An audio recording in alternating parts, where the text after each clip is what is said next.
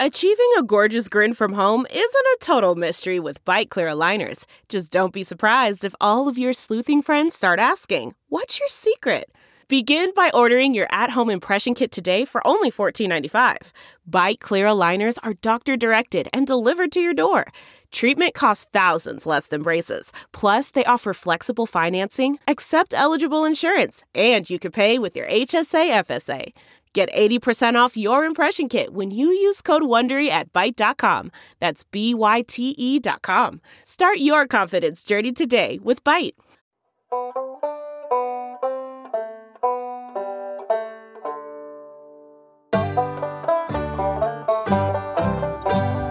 Ethics in football, we dug ourselves a hole. Is it right or wrong to smash a player's skull? Ain't no easy answers, but there's one thing I know. Now it's time to play that banjo. Football's our favorite, but won't you please take note? We see it's got some problems, we're all in the same boat. Reckoning with football's past, I reckon you better paddle fast.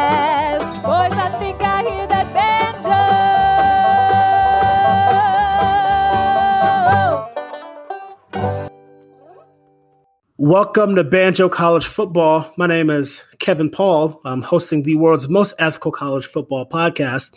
Joining me, as always, are uh, two men one who seems to be doing fine and one who may be irreparably broken. Um, I'll let you guys decide who is who. Fellas, how are we? You can't be broken when you've become the Joker.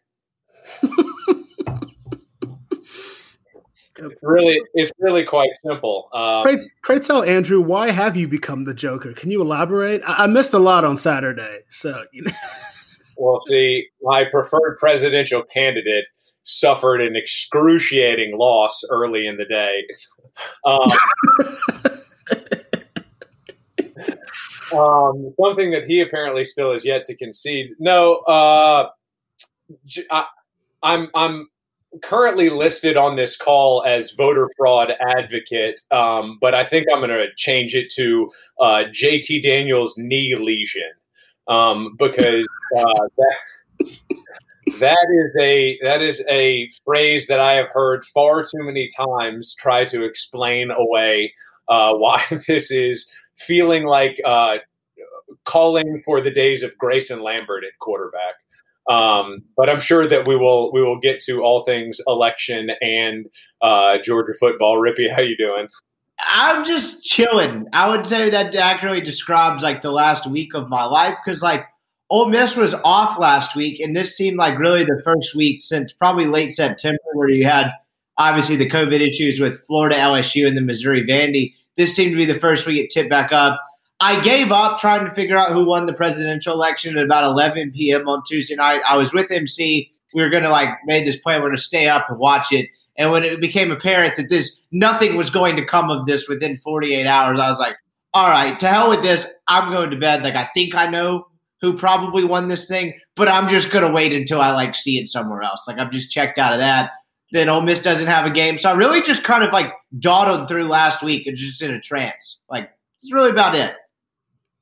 Yeah, I, have really started to. Um, I mean, when football season comes around, I feel like the only way that you're able to get through the weeks is like, all right, I got like a trip planned some to some bullshit uh, town in the southeast in two or three weeks. That'll get me through these these couple of days of monotonous work. And now that like those things are canceled, the weddings are canceled, and like you're kind of you're kind of just staring at the end of the year. Like, I mean, I guess I'm sitting here with my thumb up my ass and a shitty football team to watch for the next fifty or sixty days. Like. this isn't ideal. Yeah, Andrew, that's a great point. We just as people that grew up, you know, as football fans in SEC country, like the entire fall season does revolve around football in one way or another. It's just natural. Even when I moved to New York, I had like a couple trips planned to Bama games, and it sort of revolved around those. And that's just gone.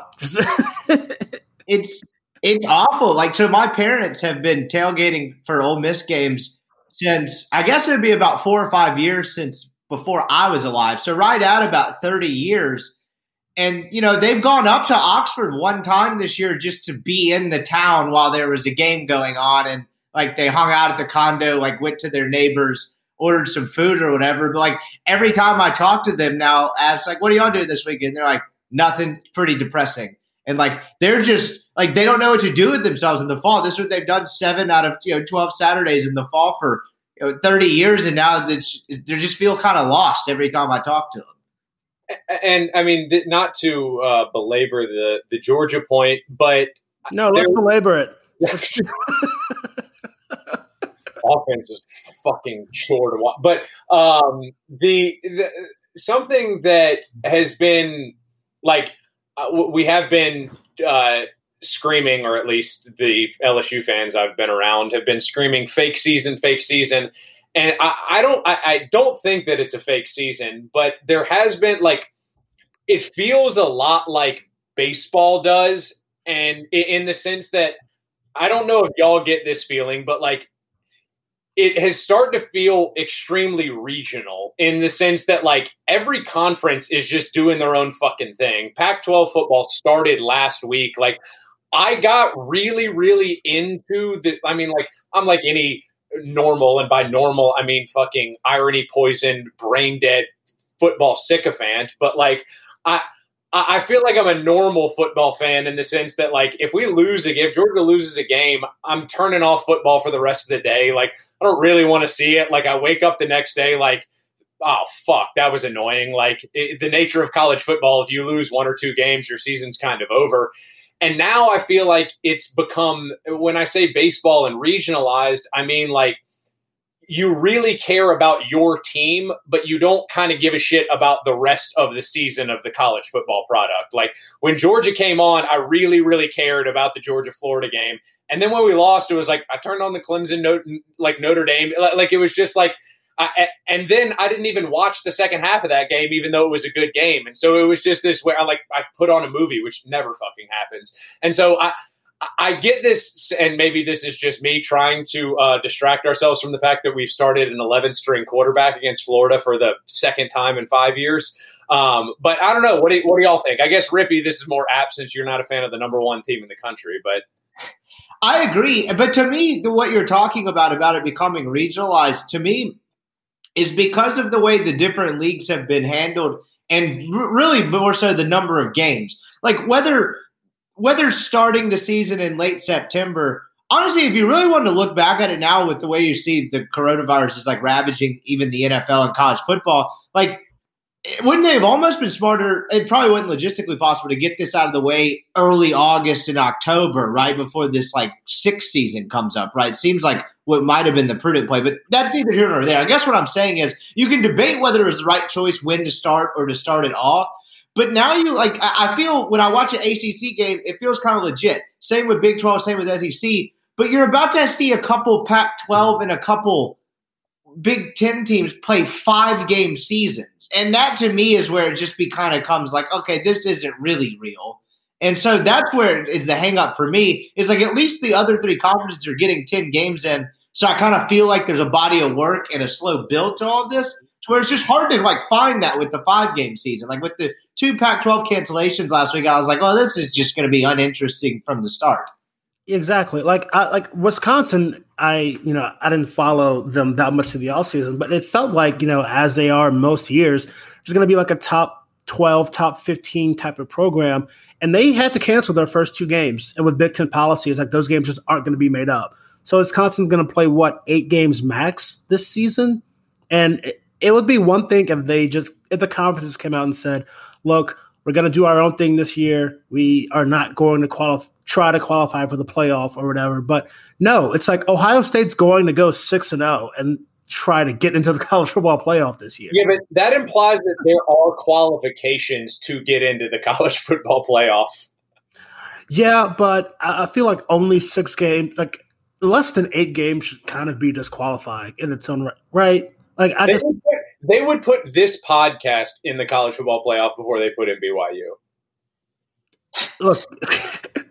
Dude, I'll what. Mormon money goes far, baby. I, I don't know. I don't know about that. That's uh that's what's going to be fascinating by the end of this. KB, I agree. The, pro- the I guess the biggest gripe I have in terms of looking at this whole thing, and it's easy to second guess people, but the idea if you were going to start late and play a truncated season to not allow for any sort of makeup dates or bye weeks is just asinine. After watching what happened with the SEC and the ACC and the Big Twelve the first couple weeks, whatever you make of Sankey and his leadership and all of that at least they filled out the schedule to where okay, this is like shit's hitting the fan right now. Let's play this December twelfth, and now they've got three or four games, and you're going to have an almost an extra weekend. You're probably going to end up having four or five games on December twelfth. To where I don't understand the Big Ten and the Pac-12 being like we're going to be able to play six, seven straight weeks with no problem. That part is did not make sense. How can you not pack in some sort of truncated bye week or something? And the the ironic part about all of this is the the way that we're seeing these outbreaks occur like march and april it was the northeast then kind of over the summer you saw it in the south and the midwest while things were not I mean, it was bad everywhere, but like relatively, they weren't breaking out there. That was when they were being smart and saying, we're not going to play football. And now, just by the, the nature of the geography of this country, you have that the Midwest is now going to be forced indoors for I mean a period of a couple of months because of the weather while the coronavirus is spiking in that region and so I mean I, I could be I could be just crazy and I I know that uh, I am well you, you are let's get that out of the way yeah I'm I I well I'll say this in short I know I am a uh, an absurd supporter of a red school who has hired a prodigal son head coach, but thank fucking God I'm not a Nebraska fan. Oh, oh man, the ne- Nebraska football. It's for those who don't know, they they are the the leader in the clubhouse of can I speak to the manager uh, in college football. Uh, you know, beating the drum for the Big Ten over the summer to restart the season where you know, Ohio State, obviously, you know, as the brand with the most to gain from playing this season in that conference. Iowa, which was kind of strange, but you know, they're a lifelong Big Ten member, and it made sense for them to want to keep those traditions up. And that old Big Ten stalwart, Nebraska, who has been in the conference for so long, I think nine years now, and they demanded their divine right to go five and seven again this season it's going to be fun when that five and seven turns into like one and four. I mean, they were both eligible from September on or October on. Yeah, uh, it's, it's, this is year three for Scott Frost, right? Has it been? Yes. And it, it, looks like Bill Callahan era Nebraska at this point. It's gone backwards somehow. We've talked about this before. That and well, I say Tennessee. I guess there's a chance that it changes. But you talk about the Mount Rushmore of schools to where it's just never happening again, as bad as their fan base wants it to happen. Nebraska's the leader in the clubhouse again. Like that's I mean, never happening again. Because even like even Penn State and even Miami and like I mean we've mentioned Tennessee and Texas like at least at the fucking like they qualify for bowl games in seasons where everyone doesn't qualify.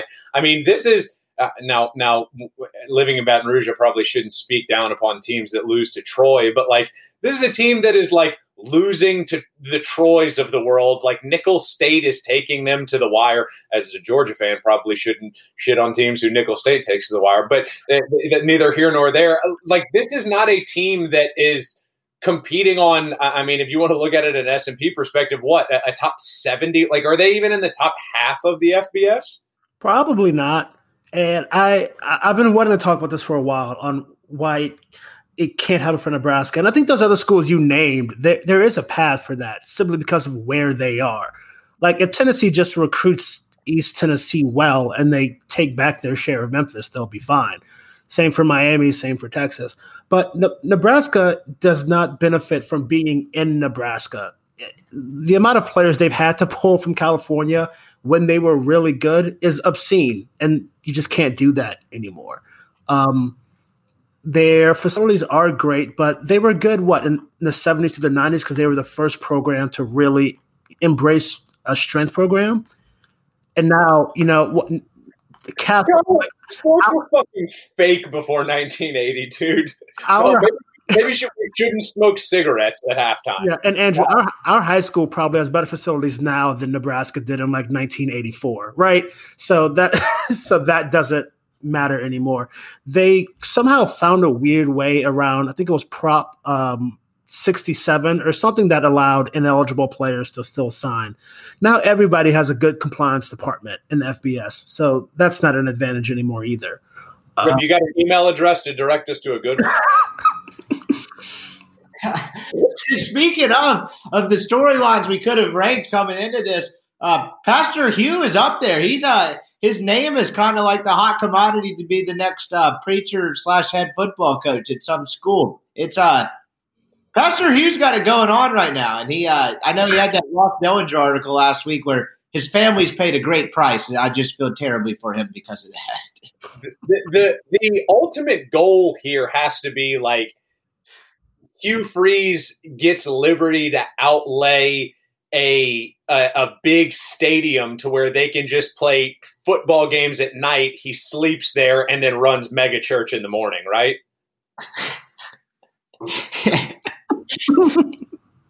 what would be the funniest school he ends up at next? Liberty is Stanford University. honestly, honestly, if if the piss and miss does not happen last November and Matt Luke is a lame duck head coach entering this year, I, could you not see the stars aligning for that? If Matt Luke had stuck around one more year, they sucked again, which they would have, and then he gets canned in this April, December or whatever.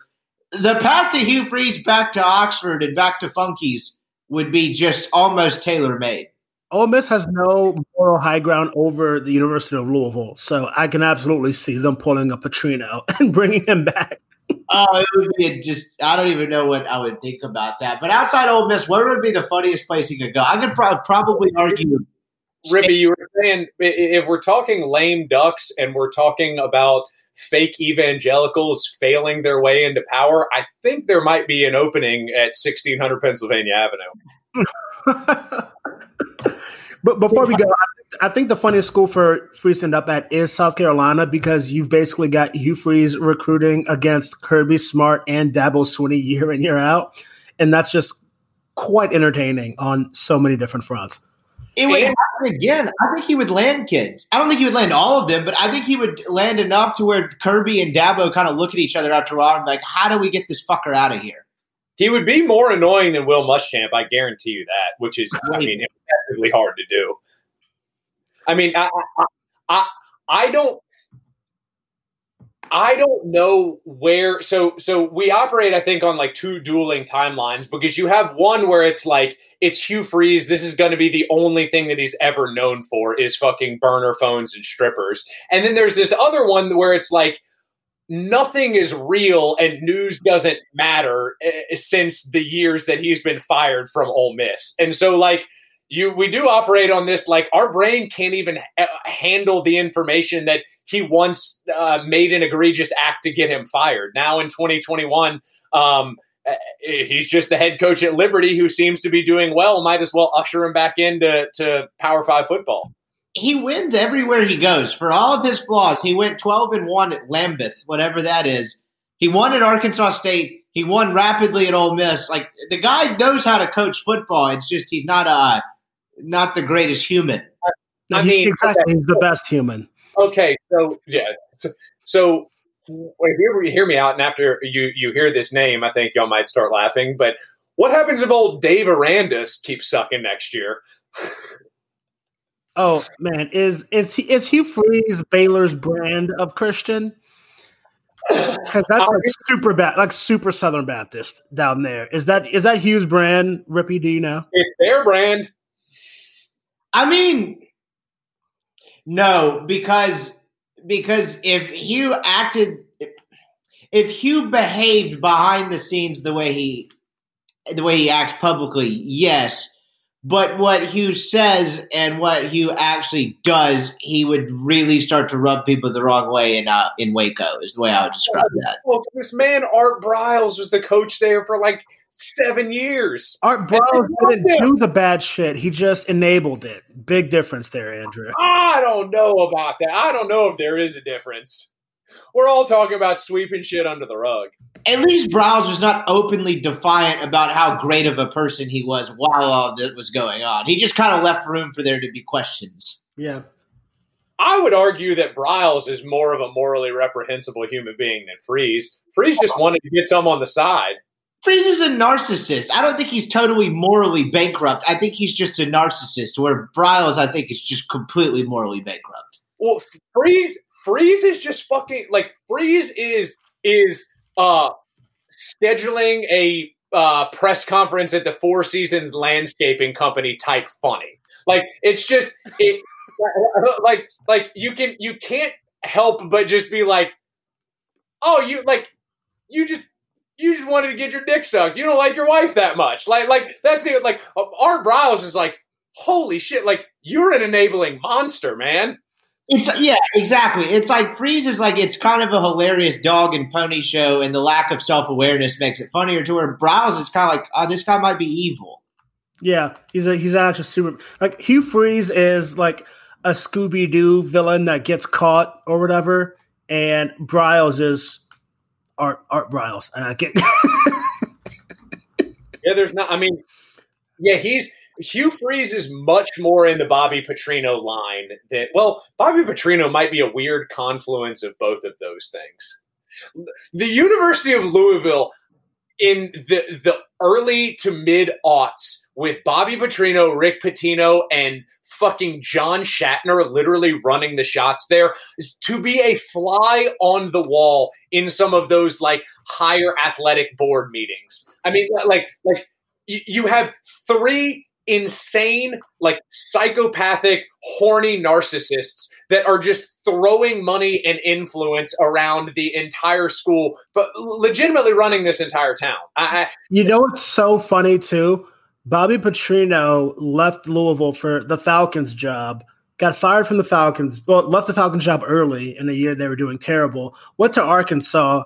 Went to a Sugar Bowl and then won a Cotton Bowl at Arkansas. Crashed his motorcycle took a year off, went to Western Kentucky for a year, and was back at Louisville. And Rick Pitino was there the whole time. I'm telling you, basketball runs that fucking state, dude. It is insane. They do. They need an NBA team in Louisville, to be honest. What? They need an NBA team in Louisville. That is a hoop state. Like that, I always thought like it's Southern enough that if they had good football, that might take precedent. But that is a hoop state through and through. Try to get the NBA PA to uh, vote for Louisville over Las Vegas. True. Las Vegas and Seattle are getting teams. Yeah, that would be fun. Move the fucking Grizzlies and the Pelicans back to the East and let me not have to play uh, the Spurs 600 times a year. So, fellas, um, as Andrew knows as a Baton Rouge resident, and as I know as an Alabama alum, there, is supposedly a big game this weekend. Uh, Alabama was supposed to go down to Baton Rouge and play the Louisiana State University Fighting Tigers, uh, which you know seemed like it was a go since Coach O told the media that his entire team got COVID over the offseason. I heard he kissed every single one of them on the mouth. On the mouth, on the mouth, and and then reports came out today. Hey, hey Pete, I don't mean we we can get. Uh, I just want to put a mental note here. Uh, I don't think we've recorded since that Coach O picture came out. Speaking of Coach O kissing things, on, we'll talk about that later. Though. Let's just let's just run down the list of Coach O stuff because we also have not we also have not potted since they got beat forty eight to three by a really not very good Auburn team. 48 to 3. All right, KP, lead us lead us into this this uh this postmortem, this pre-postmortem somehow. So obviously Coach O says all he's a good recruiter, right? So he knows how to say all the right things, make people feel good, make you think they're on the right track. And then they make Bo Nix look like an All American quarterback for three and a half quarters. I say three and a half quarters because he got subbed out in the middle of the fourth because uh, they were kicking LSU's ass so bad. Uh, sometime just before that, Coach O was pictured with what could only be a sophomore KD um, in some res- in some resort swimming pool. Um, and today, uh, Monday afternoon, reports came out that LSU may not meet the available player threshold for Saturday's game against Alabama, which I think it's in LSU's best interest just to not have that game played personally. Um, but but yeah, Coach O is a a few minutes, I mean, a few positive tests away from what going two and seven. no, KP, because I have a college game day helmet duct taped to a colander, and I will be suiting up at quarterback for the Tigers this weekend. Oh, thank God.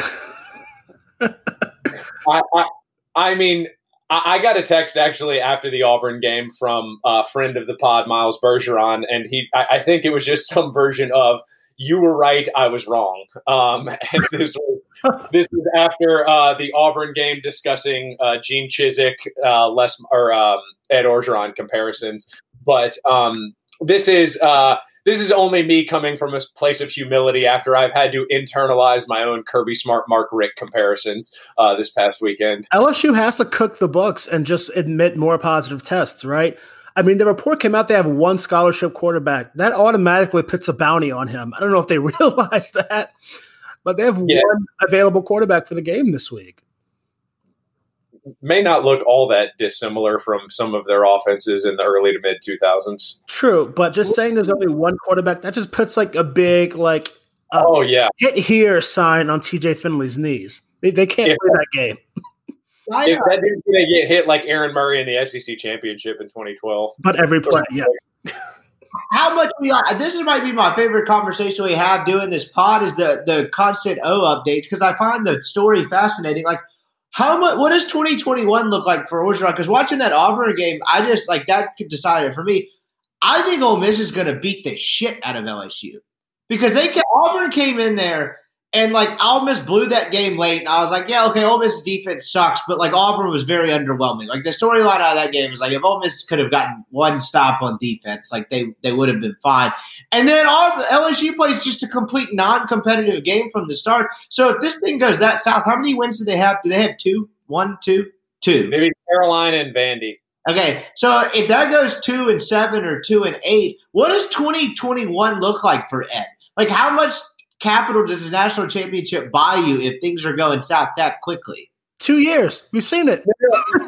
yeah, like uh, so is he fired in 2022 or 2021? And like this is the take of a guy who works from home and spends fucking 30 hours a day terminally online, but like there there isn't a life pre-pandemic. Like it is reset every, like, like I know it really does it sounds stupid, but like we're not able to properly analyze things pre February of this year. And like I do think that is going to bleed over into the sports realm. Like I I think people have completely discounted. Maybe it feels different if you win a national championship. I, I truly wouldn't know. But like it I think that when you turn around a national championship and you put everything into this fucking COVID vacuum, like you don't come out of it. Like like we said a couple episodes ago i think a 2 and 8 season is further on the scale of bad than somehow a 15 and 0 maybe best team ever is on the scale of good. And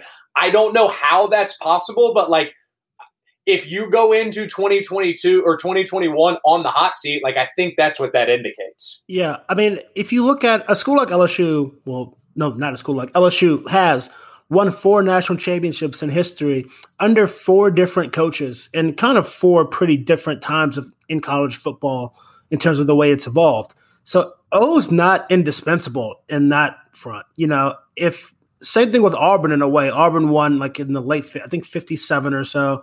And they were undefeated in 04 and they won again in 2010. Uh, th- th- that's why Auburn's so quick to put their coaches on the hot seat as well. Uh, O has to win 10 games next year, right? Maybe nine, but he does not have a long leash. LSU's done it with maybe a worse coach than Orgeron in Les Miles. We never know. but he's not. You know, he's not the crown jewel of that program. They'll do it again without him, and Is they'll be quick to prove it too. I agree. I think it's got to be nine and three, and it depends on how the nine and three looks. And but is is Bo Pelini the worst hire a head coach has made for a coordinator that has a national championship ring? I realize there is zero way to quantify this or answer this accurately, but I can't remember a, just a more perplexing and just really just kind of disgusting hire from a results perspective from a guy who just won a natty. How does that happen? They And- they don't they don't look like they know what they're doing on, on defense. But how did we not? I didn't criticize the Bo Pelini hire at the time. Honestly, I got to August and I'd forgotten it had happened. Like, how did this slip by without everyone being like, "What the fuck is this?" I thought it was a fine hire. Like you know, it was whatever. It's Bo Pelini. It's all cool, but Jesus Christ, it's bad. It's really bad. Well, so here's my question: Is like, and I I understand that, that this is like saying, well, without fucking California, Joe Biden would have wouldn't have won the presidency or whatever. Also but like, but continue. uh, I agree. But like, Stop the without without the national championship last year, though, is Orgeron like fired like mid season? Maybe not mid end of season for sure. If Orgeron just goes like eight and four last year, and this season is happening, not a- I'm not even talking about that. I'm talking about like, what if they would have gone 11 and two, lost the SEC championship, and won the Fiesta Bowl or something? Like, like I'm talking about like had they had their 2018 season where they beat UCF in the Fiesta Bowl, and then just not had last year, and then they go into this. Like, I, I guess my my overall point is like, coaches don't survive these type of seasons at these schools. Like, like I don't think this is a uniquely LSU thing. I think this is 15 programs across the country. Like if if you follow if you don't follow up a three and nine season or whatever the fuck you're going to end up with, like if if that isn't the year that gets you fired, I I, I guess zooming out, like Chizik. Chizik would not have gotten fired for going three and nine had he won the national championship the year prior instead of two years prior. But since he did it, like, like, like Orgeron, I think would be gone right now, and I think will be gone in the middle. Like if they lose a third game before the Alabama game in 2021, I think he's fired before the end of the season. I don't even know if it gets that far. I think it's like uh, LSU in 2016. If he starts two and two, and they do not look good in the two losses, I mean that's it. It's it's over. It may be one of the most insane like coaching. I mean, like the Ed Orgeron case study is is unlike literally any other coach in the history of college football. I, I hate to bring up the man's personal life, but I did see a tweet over the offseason. It's like, you know, never bet on a coach that's going through a divorce. And it's it, we've seen it throughout. I mean, Florida State was fine. I mean, 10 and 3 was a down year for them in 2016. And then the wheels fell off immediately, like as Jimbo was going through that. It's there, there's a track record of this. Yeah, that, that, that is some uniquely college football ass shit too. It's Like, like the only sport. You know why though? Like we said earlier, because only in college football can fucking pictures go viral of your head coach who's worth a hundred million dollars hooking up with a fucking twenty-two year old. So I not to who shame whoever that woman was, but when that photo got circulated to me, every group text I was in, there was a heated debate about her age and how old she was. Is that confirmed to be a college age person? Because you could make the argument that like I don't know. Actually, I don't know what argument you can make. All I'm saying, there was a lot of talk and discussion and uncertainty about how old that lady actually was. Was she actually like college age? Is that confirmed? As someone that was recently in college, she looks college Ed- Ed- age. Ed Orgeron is fifty-nine years old. I would bet every penny in my bank account that that woman was not half his age. Probably, probably fair. What's the, what's the rule that we need codified uh, in U.S. law? Half your age plus seven. Yeah, but that, It needs to be federal law. I'm sorry. So have your age plus seven for Coach O is that's a sixty year old dating a thirty seven year old. That's my dad dating a thirty seven year old. It's no that like, It's weird, but that's fu- that's better than this. like they're can't be there can't be any, like my dad is in his 60s there can't be anyone like that's like a, an apt date a suitable dating candidate for both of us that shouldn't exist That's like Tom and Gail Benson, though, and whatever they. they Gail Benson sucked. It's creepy, and apparently Gail Benson sucks too. but I'm just saying, if O oh, with a 37 year old makes a lot more sense, it makes me cringe a little bit less than whatever this was. I guess it was over the off season. I don't know when he'd find time to do this in season. Uh, if he was doing it in season, it'd make a lot more sense as to why they're two and four right now. But yeah, I, that's how I see it. I don't know. Could be wrong. Coming across Coach O on Tinder.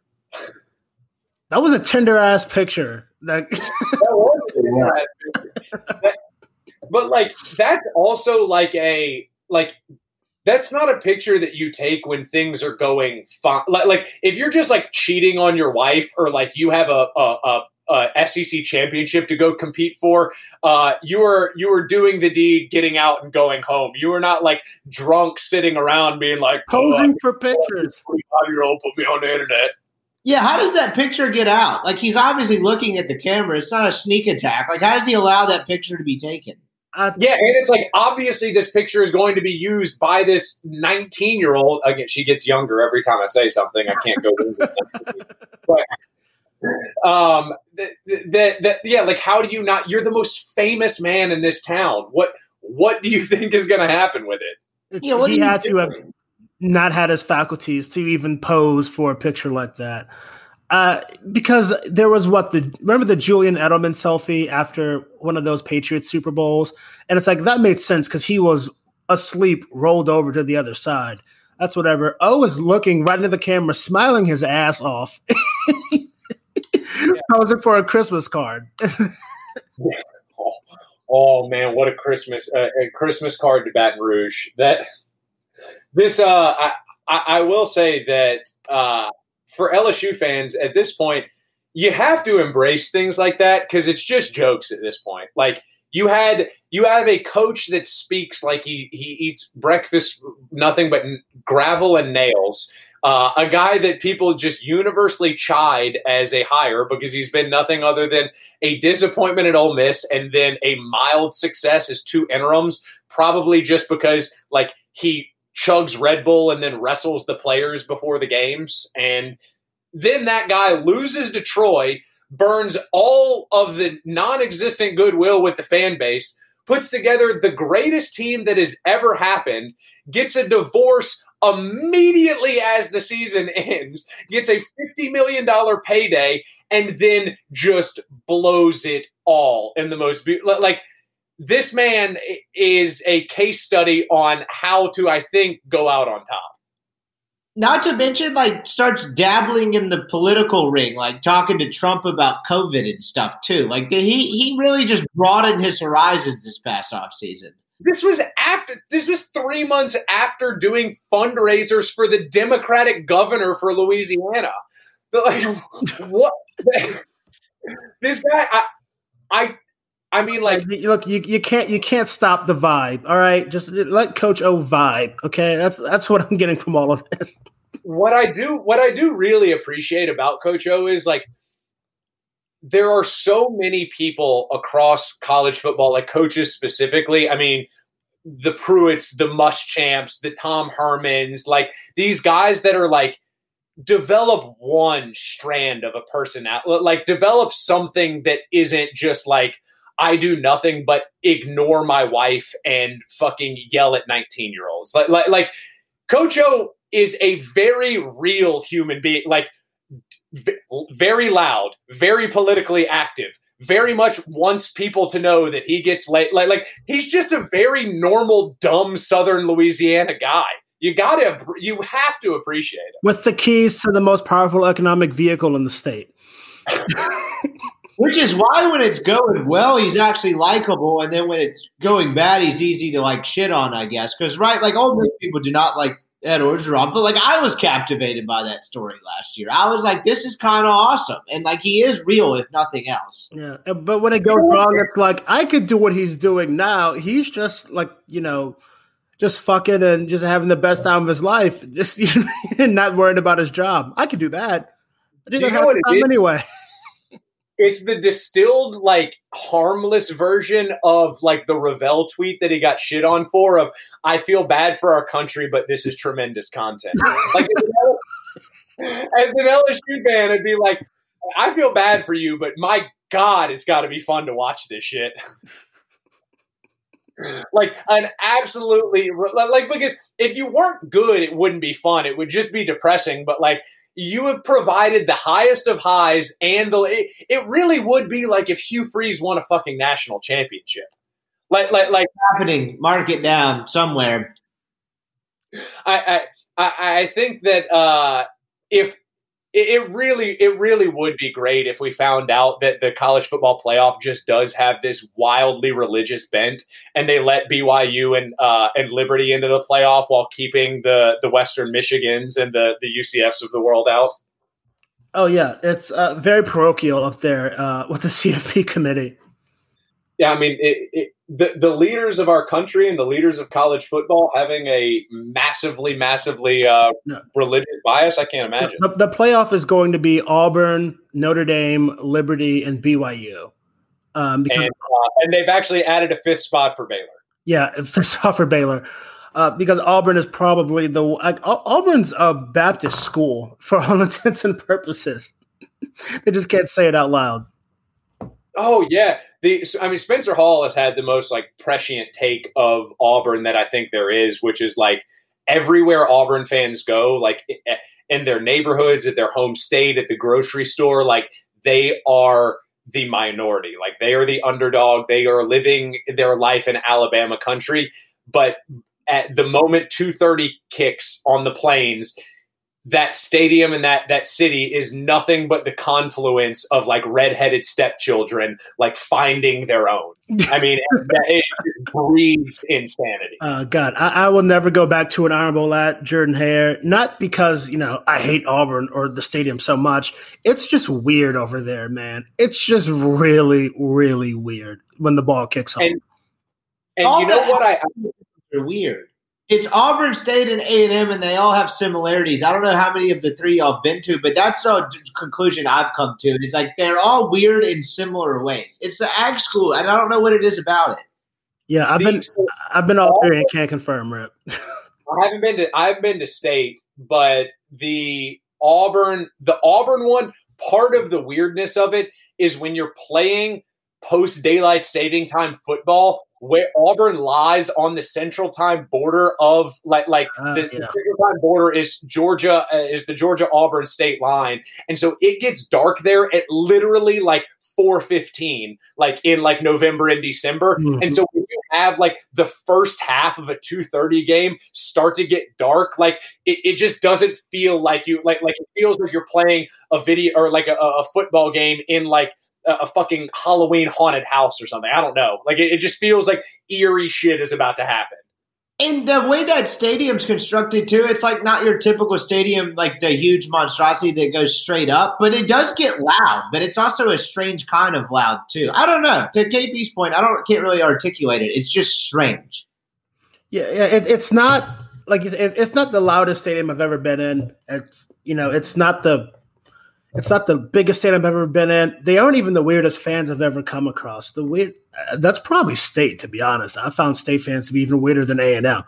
But, continue. But Auburn, it, like A and M, they they have an inferiority complex and they embrace it, right? And kind of same for state. Auburn has that little brother complex, but also like demanding you treat them as Alabama's equal. And it's like, no, nah, y'all are seven and four. No, nah, sorry, can't do it. Auburn would be like if the Winklevoss twins were fraternal twins and one was like only 6'2", 200. That's perfect. Notice me. that. That's awesome. Uh, on that, all right. Auburn is one of the Winklevoss twins. I think we can leave on that note. Y'all, thanks for listening. Like, subscribe, rate five stars. We love you, and we'll talk to you soon. Again, fake season.